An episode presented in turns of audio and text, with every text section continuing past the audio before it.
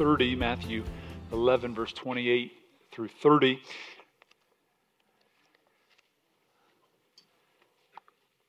And if you would like to read along with me, these three short verses should make for a very short sermon.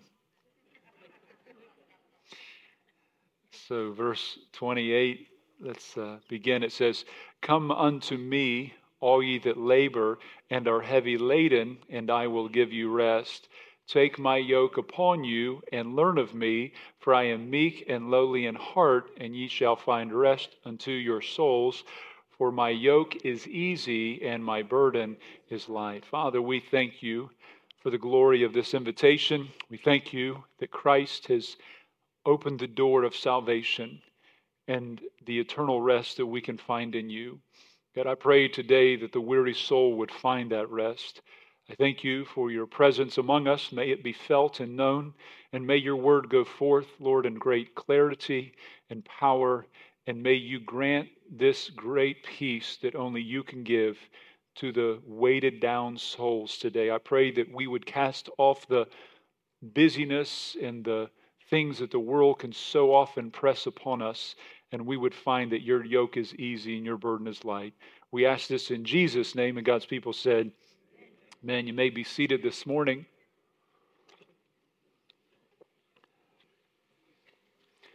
You ever find yourself getting worn out in life? feel like life can be exhausting. And the reason for that is we live in a culture that has wrong priorities and doesn't know where to find true rest and then they pump their exhaustion through their words, ways, and schedules on everyone else. The world often promotes a schedule that can become chaotic, overflowing, and filled to the brim with stuff. I've often sat down with people who are just worn out, worn down, exhausted, people who feel overwhelmed, that life has just filled them up with so much that they're running on empty from the time they wake up to the time they go to bed, they have no time to slow down. They get one thing accomplished only to find another big trial, obstacle, or responsibility waiting like an impatient customer vying for their attention. You ever ask yourself, how can I live with peace if I've allowed the world to define my schedule with chaos? If this reads chaos in my schedule, how can I live in chaos with peace. The exhaustion of the world can be so much. And it's not just the schedules, it's the dialogue, the fear mongering, the normalization of evil that is promoted in the world today, the exhaustion of hearing the lies promoted by a media that does not know how to tell the truth. It's exhausting, isn't it? It's exhausting to think about going into another political year and friend, it is not God's design for you to live being overwhelmed, causing Uh, feeling in you that like you're being pulled apart. That is not God's design. And if that's how you feel today, just know that God, that's not His plan. It's not God's design. Something is off if that's the case. The problem with many Christians today is they're allowing the world to define their lives instead of letting God. What I mean by that is their schedules reflect the priorities and plans of the world, and God often is pushed out. You ask someone, How is your time with the Lord, your time praying and reading and studying the scriptures? And they can respond by saying, Well, I've just had a busy week. Well, I've been missing you at church, missing you in our small groups. Well, the ball team's really been keeping us busy. Things have been picking up a lot at work. They're offering us overtime.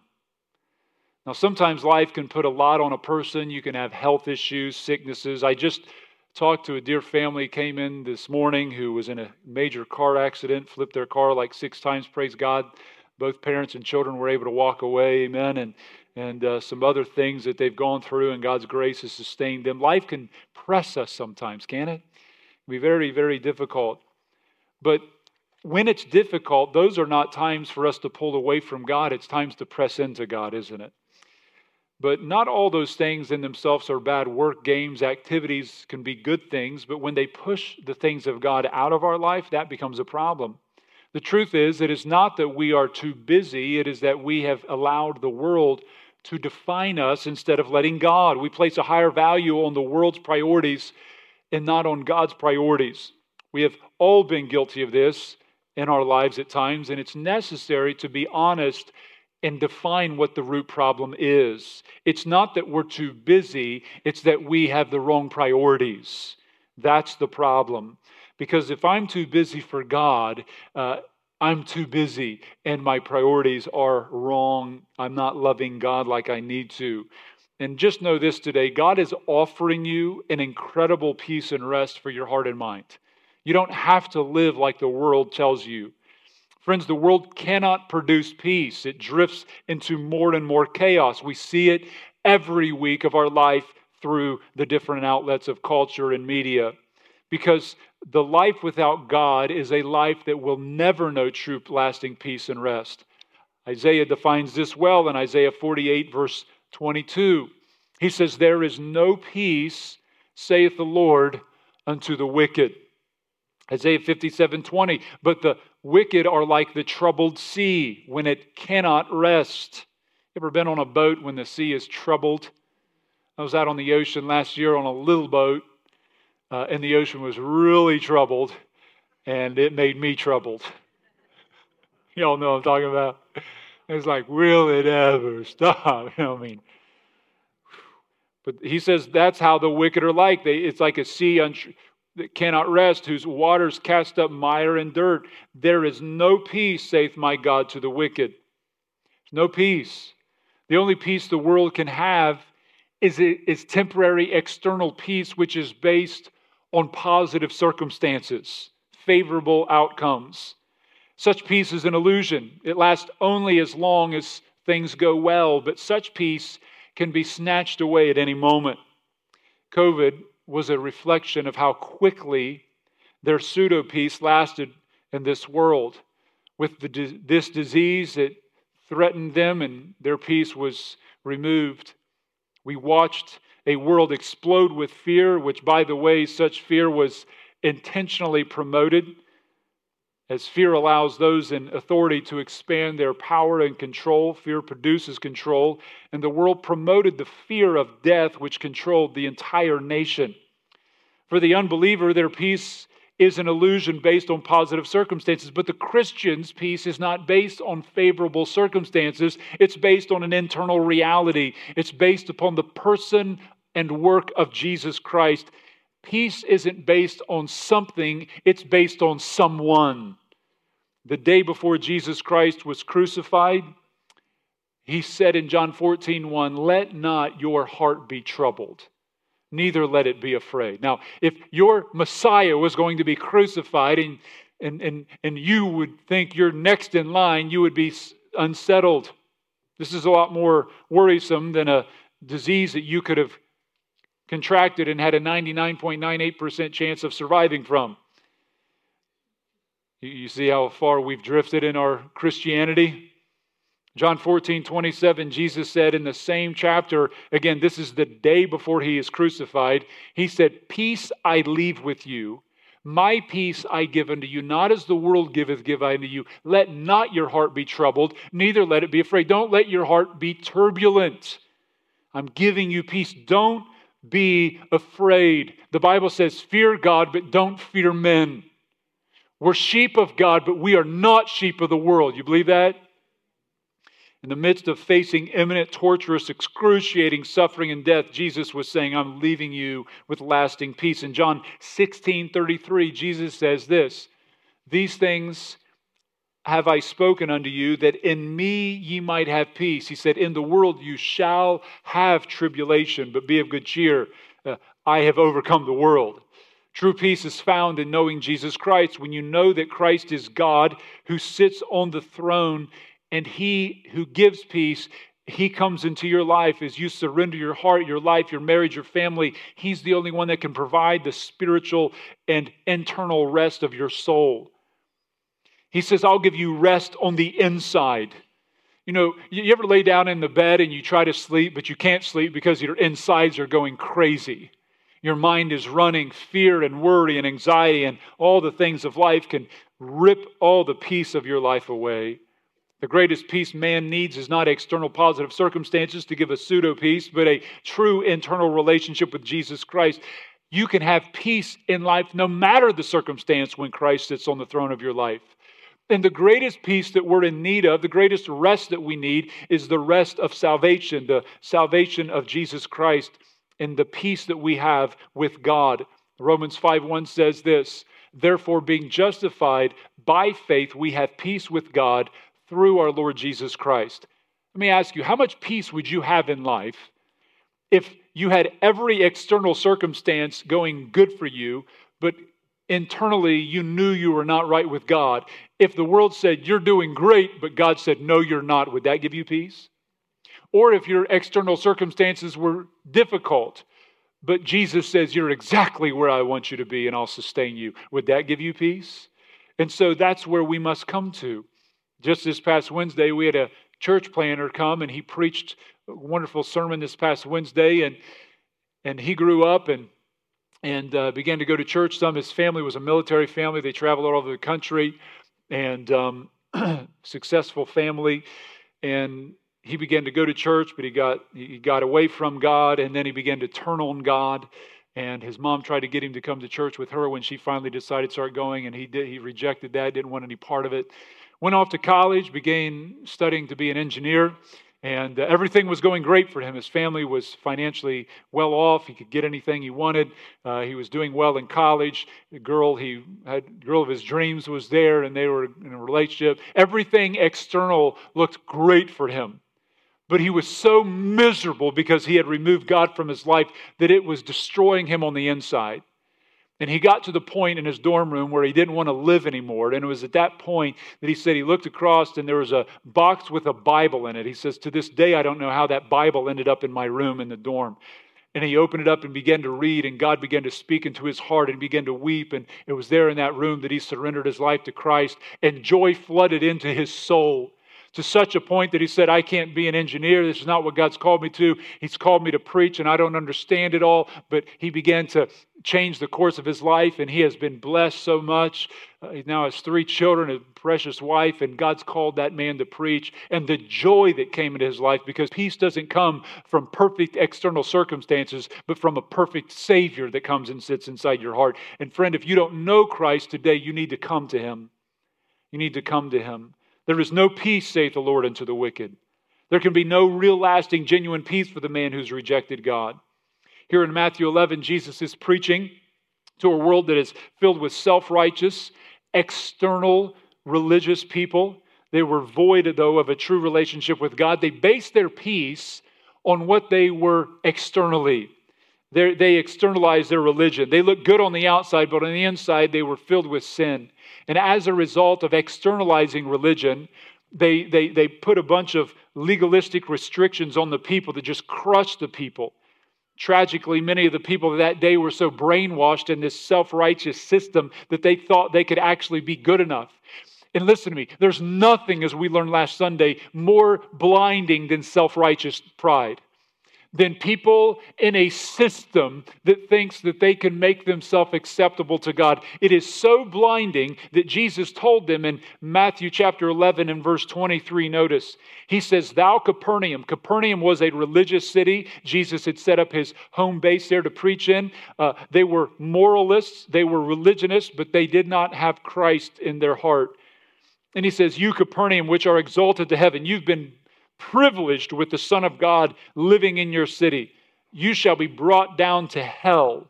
For if the mighty works which had been done in thee, if all these miracles, these messages that Christ gave had been which were done in thee had been done in Sodom, the Old Testament city that was filled with homosexual rapists.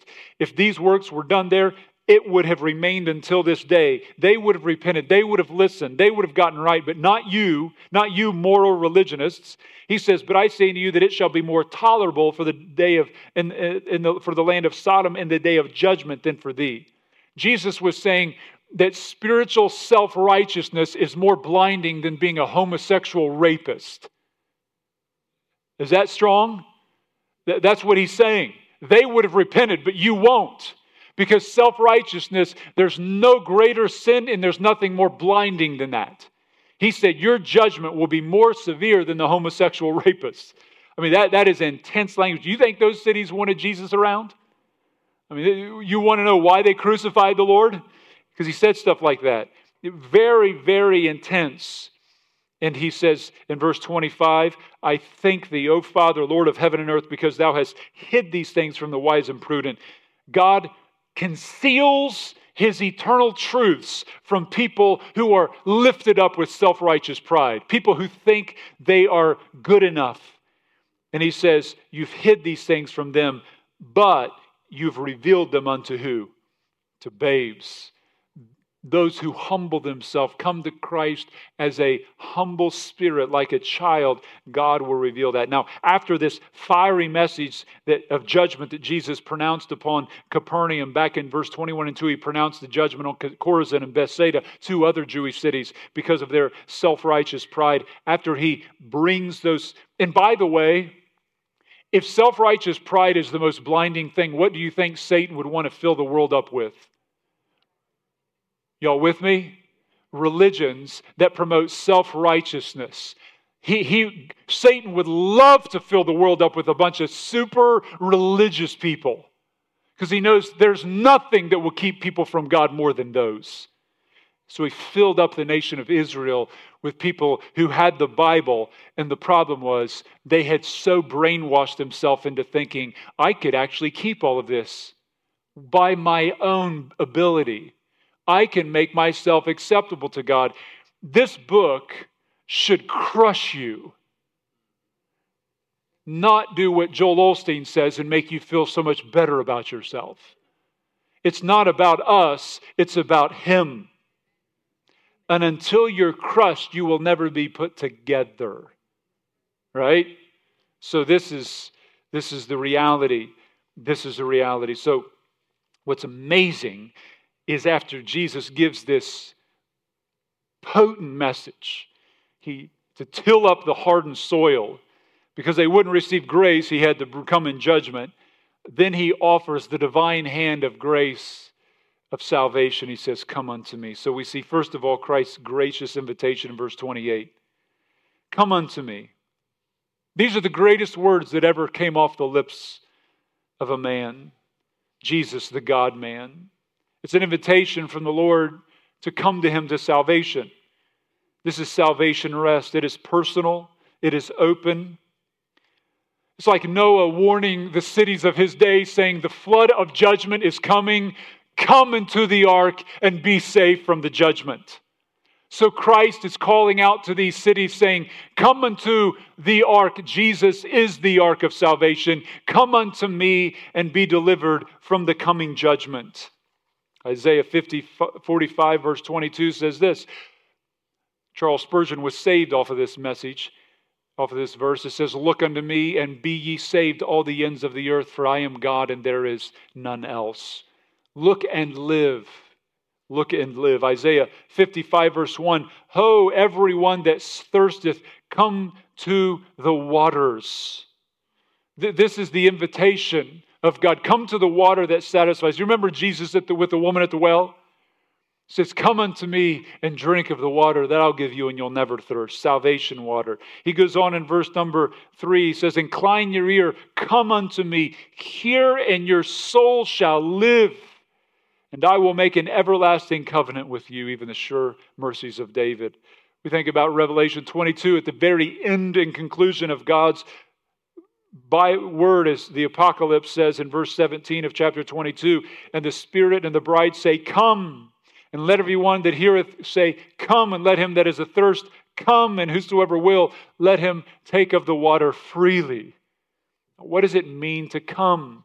What does it mean to come? To come to Jesus means you believe in Jesus, you've put your faith in him.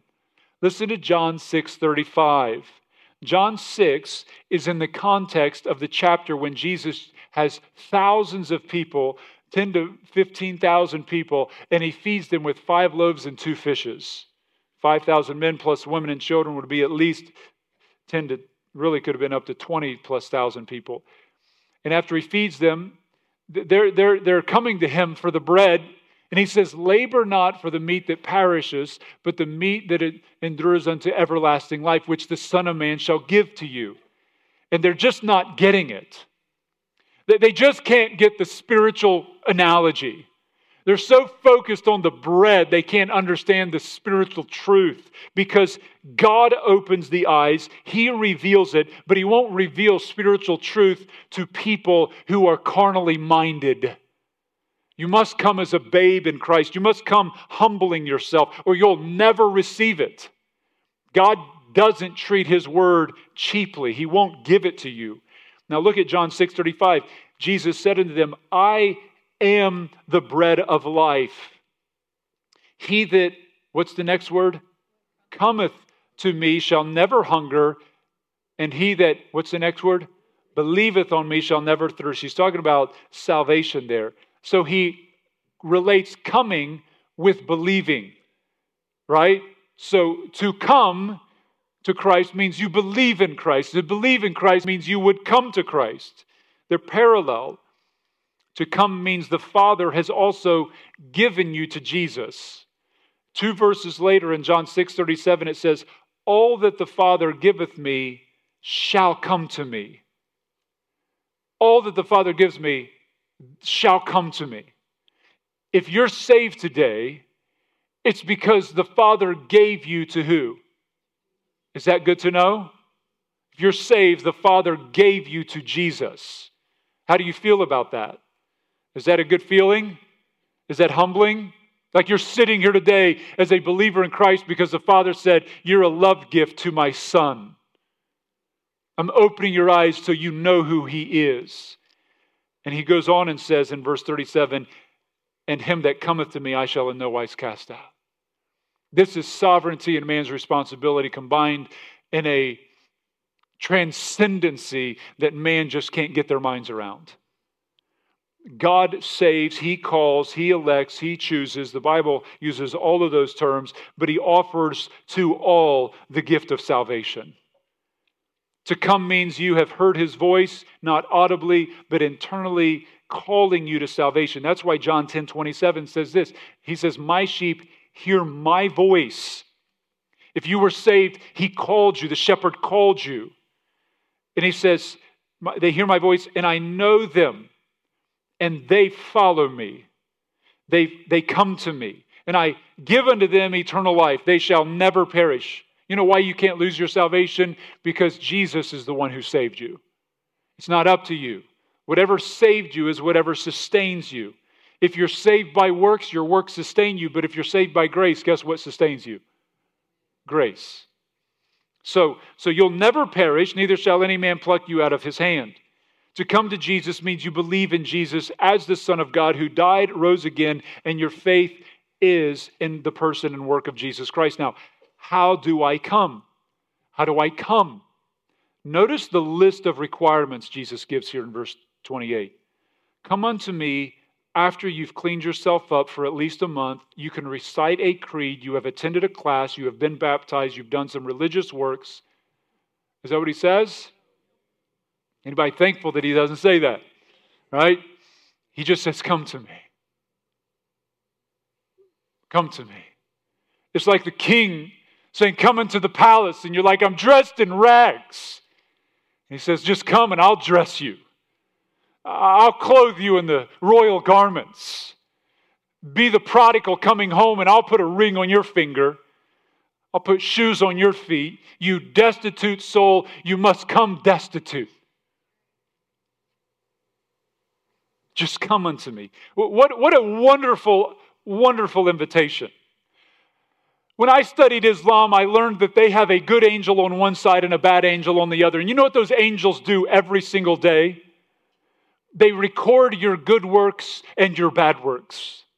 And unless you're 51% righteous, you don't make it into paradise. And paradise in Islam is that the man would die and he would go to paradise and he would have the strength of 100 men for sex and drink, and so they get 75 virgins. Now, you know a man created that religion. Y'all with me? I mean, I've studied Roman mythology and, and Greek mythology. They, they all had these gods of sex. I mean, you slept with the temple prostitute, you're sleeping with Diana or Artemis. You're like, you know, a dude made that thing up. You know, and then they had the goddess, God Bacchus, who was a god of the wine, and so you would have drunken sexual wickedness and lewdness, and that was all part of worship. And you're like, yeah, men must have come up with that. You, you see? But you come to the Bible and it's an emptying of ourself. It's not about self satisfaction of the flesh, it's about eternal satisfaction that's only found in the person of Christ. And, and, and notice the authority, like the audacity of the statement, I think. He says, Come unto me and I'll give you rest. Who can say that? Who could make that statement? In verse 27, the Lord had said, All things are delivered unto me of my Father. In other words, I have all the power and authority. So come. What kind of, what kind of Christ do we have? What does he do when he yields all the power and authority? He says, Just come, and I'll do all the saving. I'll do it all for you. That's the kind of God we have. I'm not looking for you to be 51% righteous. I'm looking for you to be 100% humble so that I can be your 100% righteousness. Is that a good deal? Give me your 100% sin, and I'll give you my 100% salvation. Turn your life over to me. Come broken and destitute, and that's the only way you can come. Salvation is in Christ alone, from Christ alone. Christ both reveals salvation and he is salvation. he turns the light on and then he saves. He's the illuminator and the savior. He does it all. He, he does it all. That's why, that's why he says in verse 27 All things are delivered to me under my Father. No man knoweth the Son but the Father, neither knoweth any man the Father save the Son. And he to whomsoever the Son will or is willing to reveal him. The only way you can be saved is if Jesus is willing to show you who the Father is. You won't be saved unless God turns it on for you. And you ain't going to get that in a book. You're not going to read that in a university. You're not going to come to some kind of intellectual, elevated PhD to where now you're going to understand God. You come as a child, as a babe, not as the wise and prudent, but as a babe, and then he makes the humble wise. So the next thought is is this an open or closed invitation? Is this an open invitation or a closed invitation the Lord gives? Look at verse 28. He says, Come unto me, how many? All. So that's an inclusive term. It's a Greek pasa, all, but it's restricted by our Lord's following words all, notice the restriction, ye that labor and are heavy laden. Now, an open invitation is an invitation that says one is always welcome to come. A closed invitation is an invitation that is open to only those who are specifically invited. So, Christ's invitation is both open and closed. Here, the invitation is open to all, but closed to only those who are laboring and are heavy laden right? Now, who do those who are laboring and heavy laden refer to? Who's that referred to? J.C. Ryle expounds that the laboring and heavy laden describe all who are pressed down and feel burdened by the weight of sin. Now, the word labor there is a Greek word which means to grow weary. It's the idea of, of, of working to the point of exhaustion, like sweating. You, you have exhausted your resources. It's also in the present tense, which means, which means you're constantly doing this. You're always worn out. You're always exhausted. You're discouraged. You're ready to throw in the towel. You're just overwhelmed. And this is an internal, internal exhaustion of one who's trying to make themselves acceptable to God. You have worn yourself out trying to make yourself acceptable to God. Anybody ever felt like that in life? Like you just trying to live up to the standard of God, you just feel like you always fail and, and you're just exhausted from it? Do you realize one of the greatest gifts God gives us is to allow us to feel the fatigue and exhaustion of a life without God at the center? Proverbs 13, 15 says, Good understanding giveth favor, but the way of the transgressors is hard. Jeremiah 29, uh, 2, verse 19, this is a really powerful verse. He says, Thine own wickedness shall correct thee. You know, sin is exhausting. Pursuing God on your own is exhausting, but also sin is exhausting. And, and sin will whip you. That's why he says, Thine own wickedness shall correct thee, thy backsliding shall reprove thee. You get your tail whipped when you start sinning. It'll whip your tail. Anybody ever been whipped by sin? It beats you down.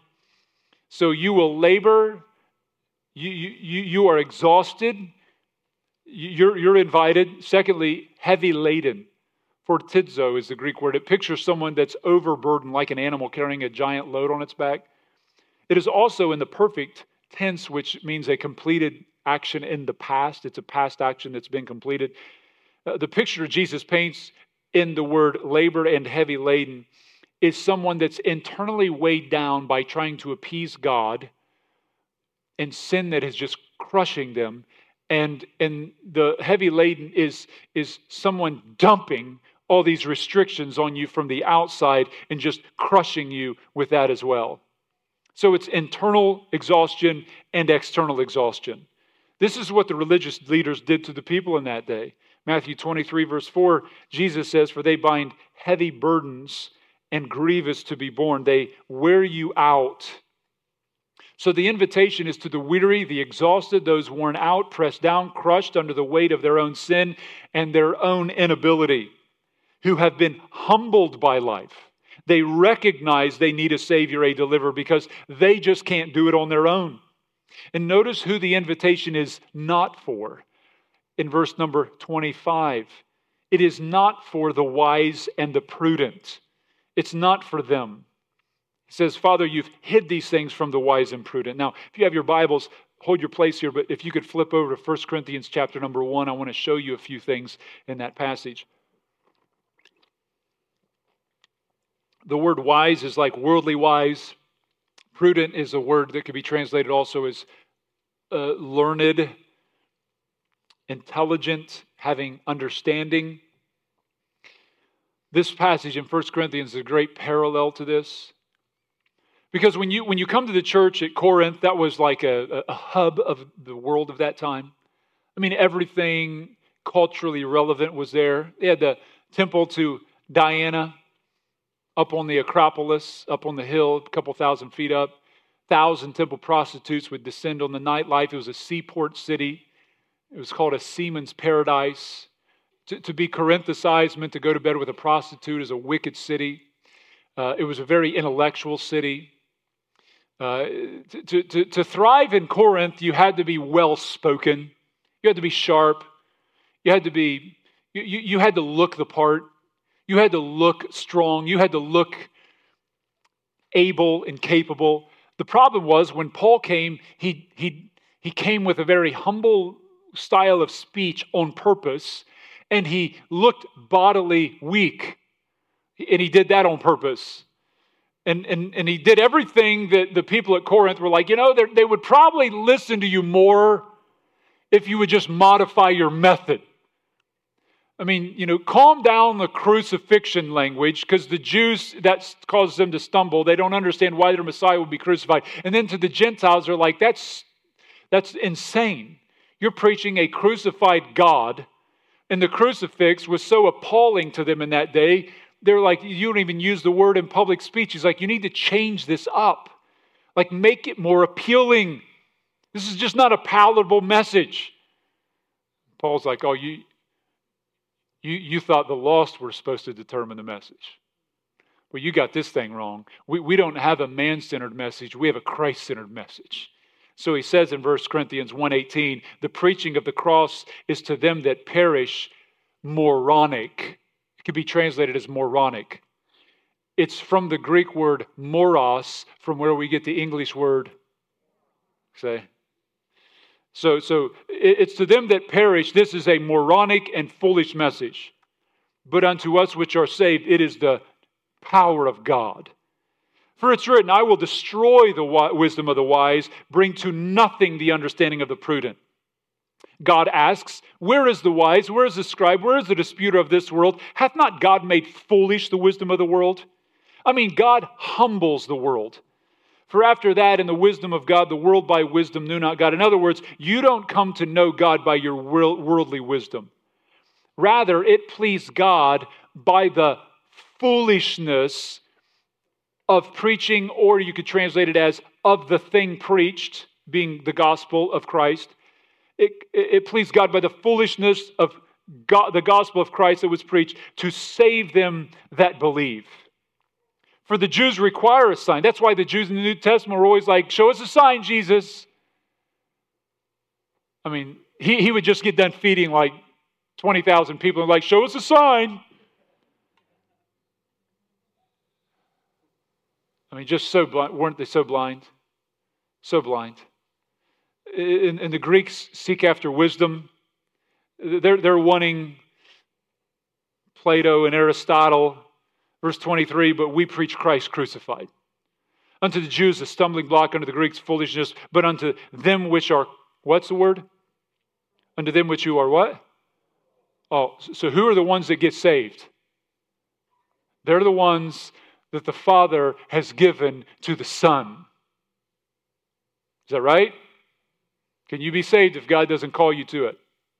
No.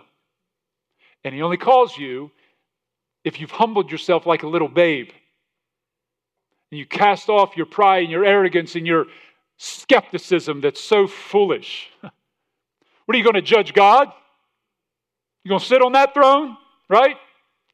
You going to tell me all the errors in the Bible? Really? How's that working for you? I remember talking to one young man, sharing the gospel with him. He said, I just don't believe the Bible. I said, Why don't you believe the Bible? He said, There's so many errors in it. I said, Oh, really? I've spent a few days reading it. I was like, Tell me one.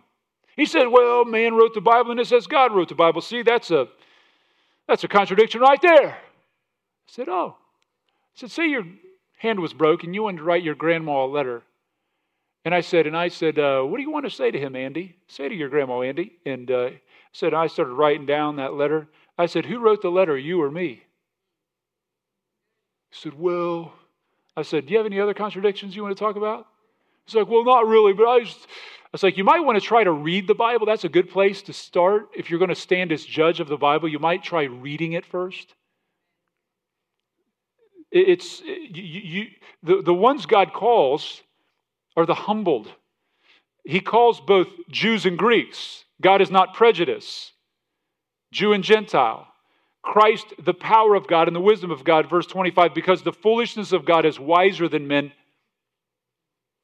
I can't help but to think how a fly in resting position has a brain that works 10 to like the ninth power, which is faster than all, the, the, the fastest computer system that man has ever designed.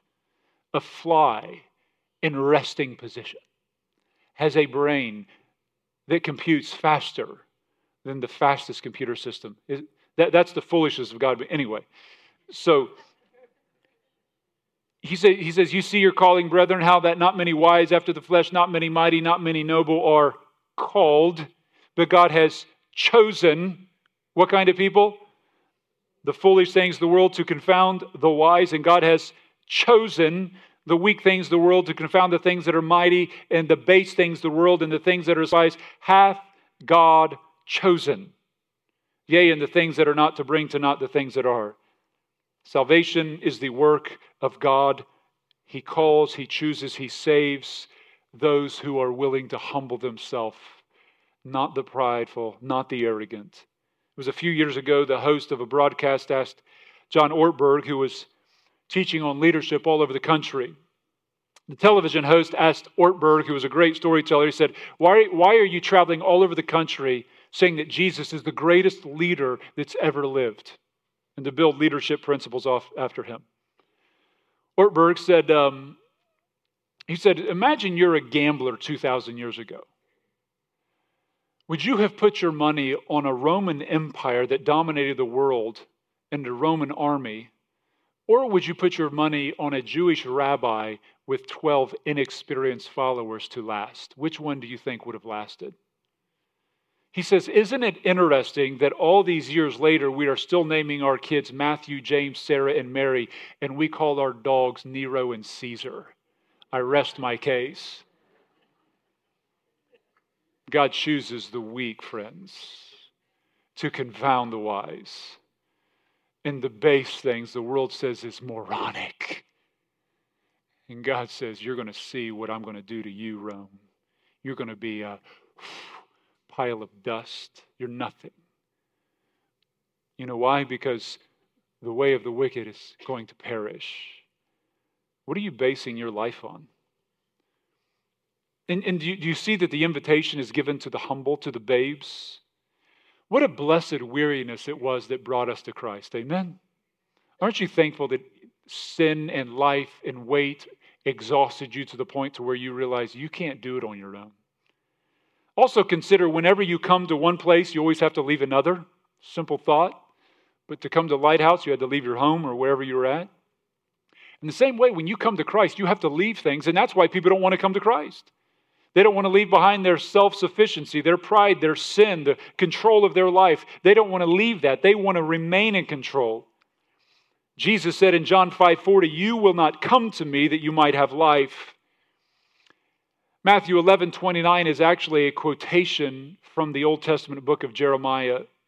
Uh, always like studying out of the King James, but if you read parallel versions, one version I would encourage you to add to that is the NASB or the New American Standard, because in that version it capitalizes any quotations of the New Testament from the Old. And you won't know that typically unless that's capitalized, so it's very helpful. But, but verse 29 is a quotation out of Jeremiah 6, verse 16. In Jeremiah 6 16, it says this Thus saith the Lord, Stand ye in the way and see, and ask for the old paths, where is the good way, and walk therein, and ye shall find rest for your souls. But they said, We will not walk therein. We will not walk. We will continue in the way that the world has given us. Friend, no greater invitation will you ever be given than the invitation Jesus offers you today to come. Come unto me. But if you don't feel that you are insufficient, if you are not laboring and heavy laden because you can hold it all together on your own, then, then you won't come. And the invitation really isn't for you.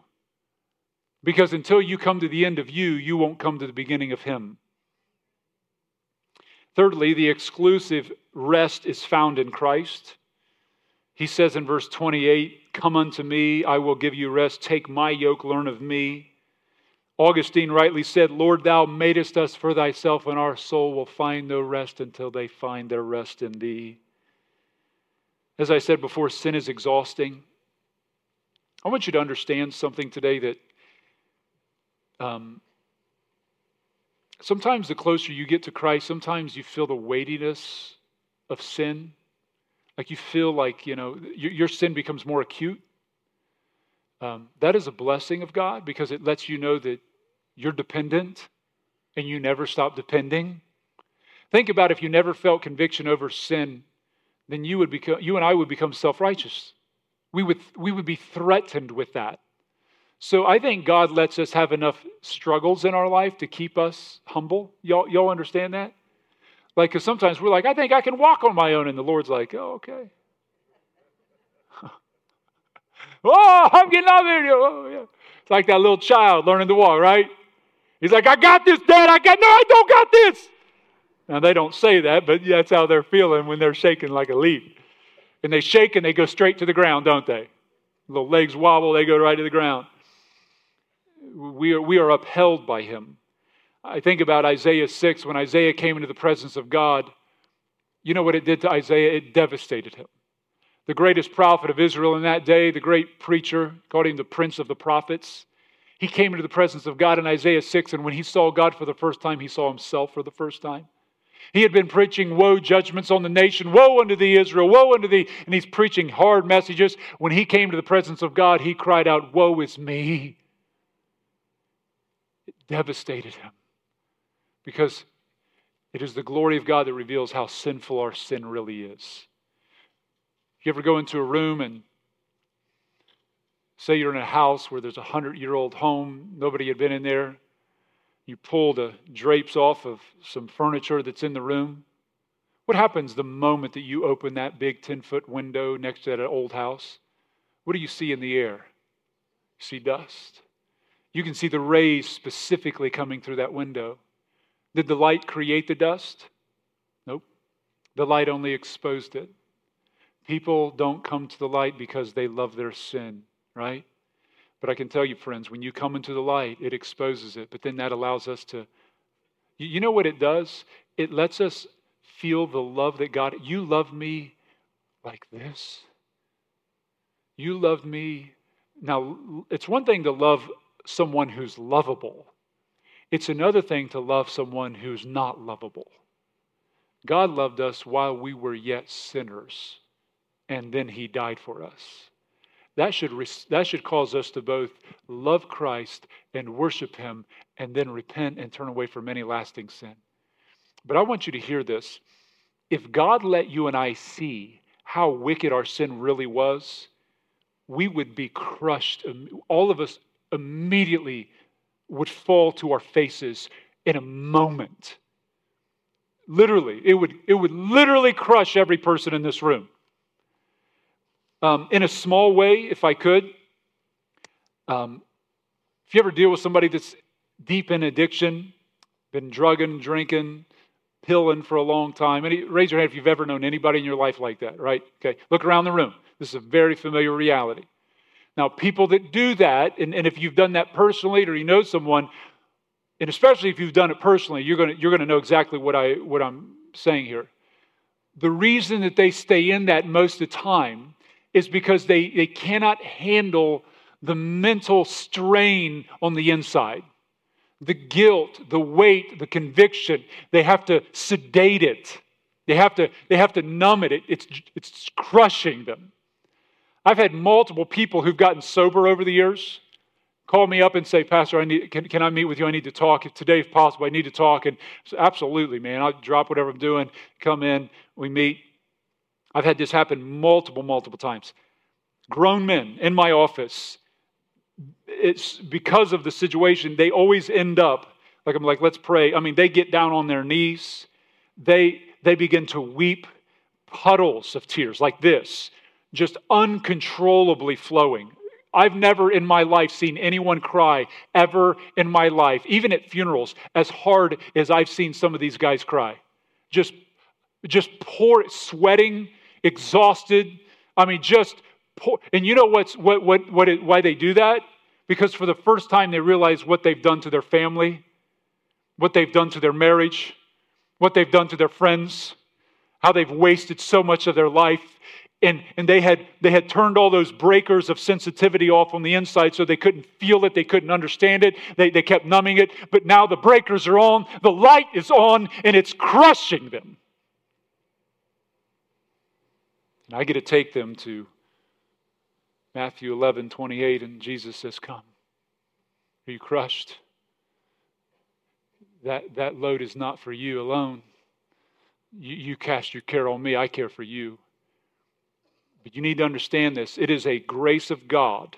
Every person in this room needs to understand this. It is the grace of God that God doesn't let us see how wicked our sin is, or we would be in that exact position, every one of us, before the chairs that we're seated right now. It would destroy us. One day we're going to get to heaven and say, God, I never knew. No idea. That's why it's like, how could, how could we be so hard on other people when we have so much of ourselves to deal with, right? They that are down fear need no fall. What that means is this. If, if, you, if you humble yourself, other people can't put you down. You've already taken the lowest seat.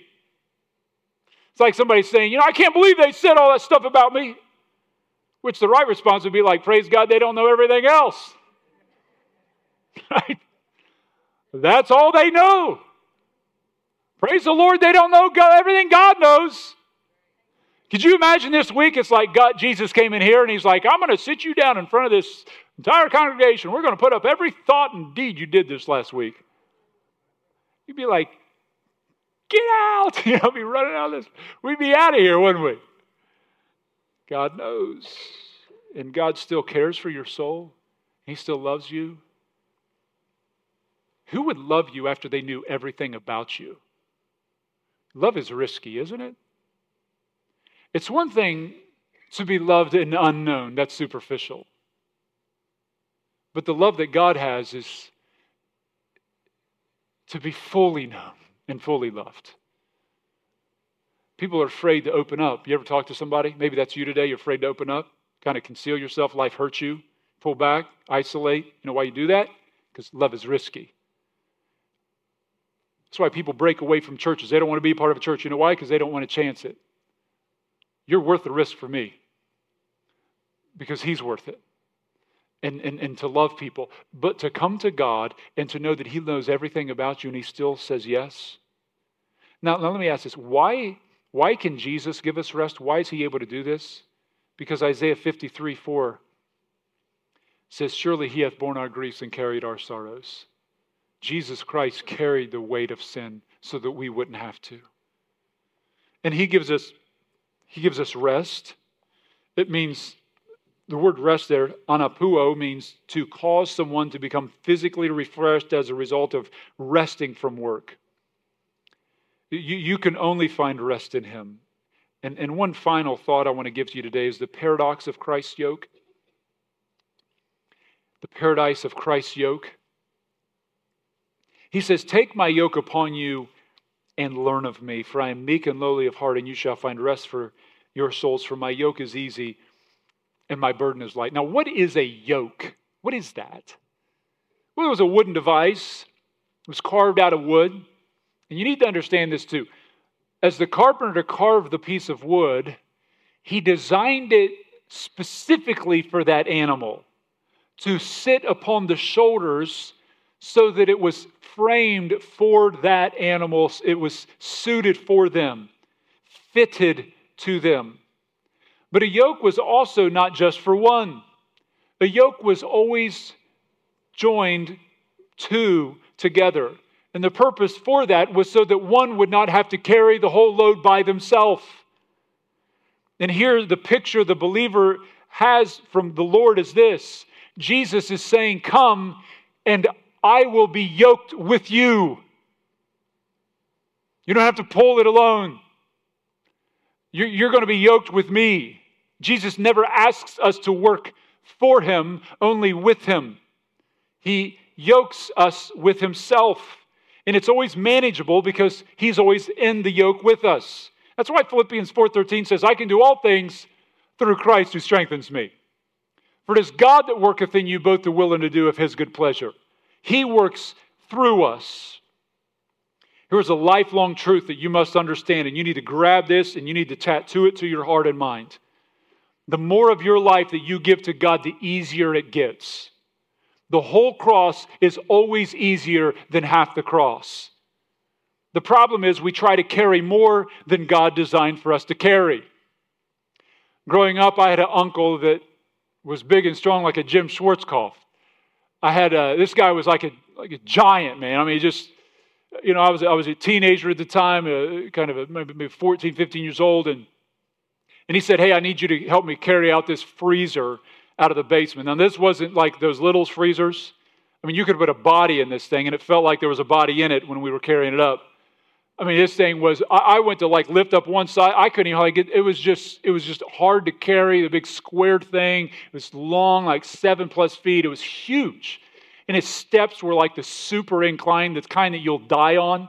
It's like this is just a setup to die situation. So I was glad when he said, You go up the stairs and you carry the top part. I was like, At least it won't fall down and crush me. But what I found was when, when this, my Uncle Doug, when he, when he, he grabbed that thing like a bear, he lifted that, just picked it up. And, and, and I found myself at, you ever, you ever carry something with like several people and, and after a while you're like, ain't no weight on this side, baby.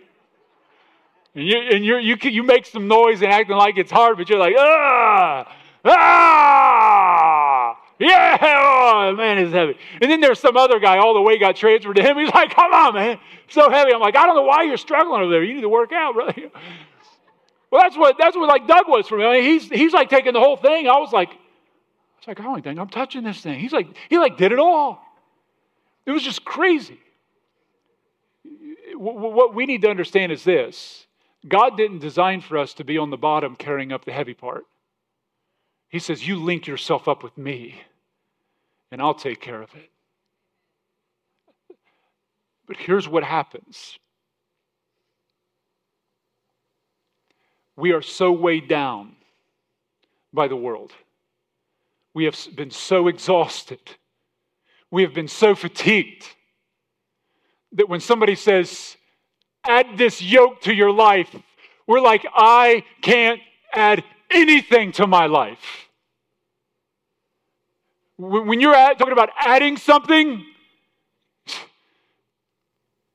how's your Bible reading? I, too busy. You don't, you, don't, you don't even understand. Uh, I'm missing you at church. You, you, you just don't understand how much is going on in my life. Oh, so you're still pulling that yoke alone, right? Oh, you, you're on the bottom. You're, on the, you're not gaining ground, are you? Busy spinning your wheels, you're exhausted. You're not making ground, though, right? Jesus says, You yoke with me, and you will find my yoke is easy and my burden is light. When I, in the Bevan family, when I was a teenager, when, when, when that home that was so driven by sports driven by stuff and life and busyness, and we were so chaotic, running to this, doing that. Life was pulling us apart. If you were to say, you know what, I want you to start going to church on Sunday morning, Sunday night, Wednesday night, Saturday men's prayer, uh, Thursday night visitation, all these other things, we was like, you're insane. It's insanity. We, we are so filled up. We, we have no room. We have no room. No room in our time, our, our finances. Our family was just driven with life. But when God became the priority and we fully surrendered and yoked to Him, I can't even tell you how it happened. I, I don't even know how it works. But all I know is this we accomplished 10 times more, and it seemed to be 10 times easier. it's so ridiculous. It's like, you mean you mean I'm able to accomplish all this and it's just People used to always tell me, you know, wait until your girls are teenagers. You're going to be so worn out. You I feel sorry for you. And, and, and I say this with this humble and all glory to Christ. It's all of Him. It's only of Him. Only of Him. But I feel like this. Like, this is, this is like fun. It's been fun the whole time. It was fun when they were little. It's fun now. And it just it's just fantastic. He, when it got heavy, was when I thought it was up to me and exhausted me and it wore me out. But when I realized, you know what? I can't keep my kids where they need to be. It's the Lord that does that. I can't keep my marriage where it needs to be. The Lord does that. I, you know, the most exhausting time of my life pastoring was when it was about probably two, one to two years old, three years old, first few years, because I thought a lot of it was up to me. And it was so exhausting. But the Lord taught me it's my church, Josh. Why don't you, why don't you cast those burdens on me? And so it's, it's like, wow, man, we're, you know, it, it's, it's easier pastoring a church of 700 than it was uh, 150. And it's all of Him. You're His people. You're, you're His body. And I get, it, I get the joy of serving with you. I get to serve Him with you. This, listen, when, when you and I begin to think we're in control, you will be exhausted. So, how are you doing, Mom? Dad? Did you have time this week for the Lord? You still pulling alone? Feeling like you're going to get somewhere? Are your priorities defined by God or by Christ? Or are they defined by the world? What's wearing you out? If you don't have time for the things of God, I can tell you uh, there is a priority problem and you have you have allowed the things of the world to become such a priority that you will be exhausted the rest of your life this is uh, this is the truth that the lord lays out for us as he says my yoke is easy and my burden is light i was reading about a missionary who was in africa and he was trying to figure out as he was translating a bible into the natives language what the word for believe was to be. and he just could not find the right word, and he's trying to.